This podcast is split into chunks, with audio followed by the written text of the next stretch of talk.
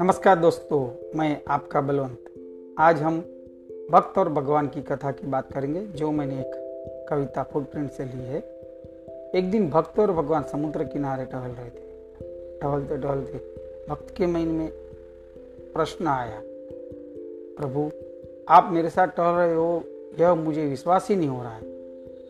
भगवान ने हँसते हुए कहा, भक्त मुझे तेरा विश्वास ही है जो मैं आज तेरे साथ टहल रहा हूँ। भक्त ने कहा, प्रभु, ऐसी कृपा बनाए रखना। कैसे भी परिस्थिति क्यों ना आए, आप मेरा साथ कभी मत छोड़ना। प्रभु ने यह सुनकर मन ही मन प्रश्न करने लगे कि आज भक्त भगवान की परीक्षा ले रहा है। तो मैं क्यों ना भक्त की परीक्षा लूँ? प्रभु ने उसी वक्त समुद्र में तूफ़ान खड़ा किया। तूफ़ान बहुत ही खतरनाक था। भक्त से सहा नहीं गया वह आँखें बंद कर उसी जगह बैठ गया। उसे यह पता भी नहीं था कि वो किस परिस्थिति में बैठा है।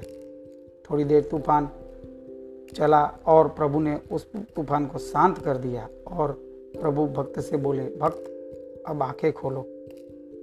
भक्त ने आँखें खोली तो उनकी नज़र रेत पर पड़े, उस पैरों के निशान पर पड़ी, जहाँ जहाँ पे दो पैरों के निशान होने चाहिए थे, वहाँ एक ही पैर, एक ही पैरों के निशान थे।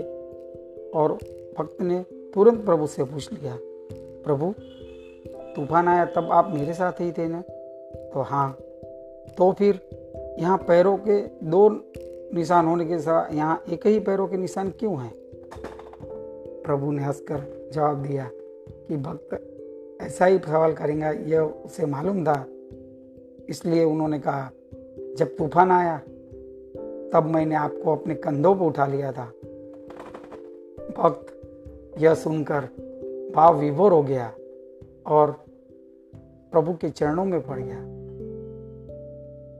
आप न, हमें इस कथा से यह ज्ञान मिलता है कि आप जो भी किसी ईश्वर की प्रार्थना करते हो या गुरु गुरु पर विश्वास रखते हो तो वह आपका साथ कभी भी नहीं छोड़ेंगे। आज इतना ही। अगले रविवार को फिर मिलेंगे। आपका सप्ताह आनंदमय हो। धन्यवाद।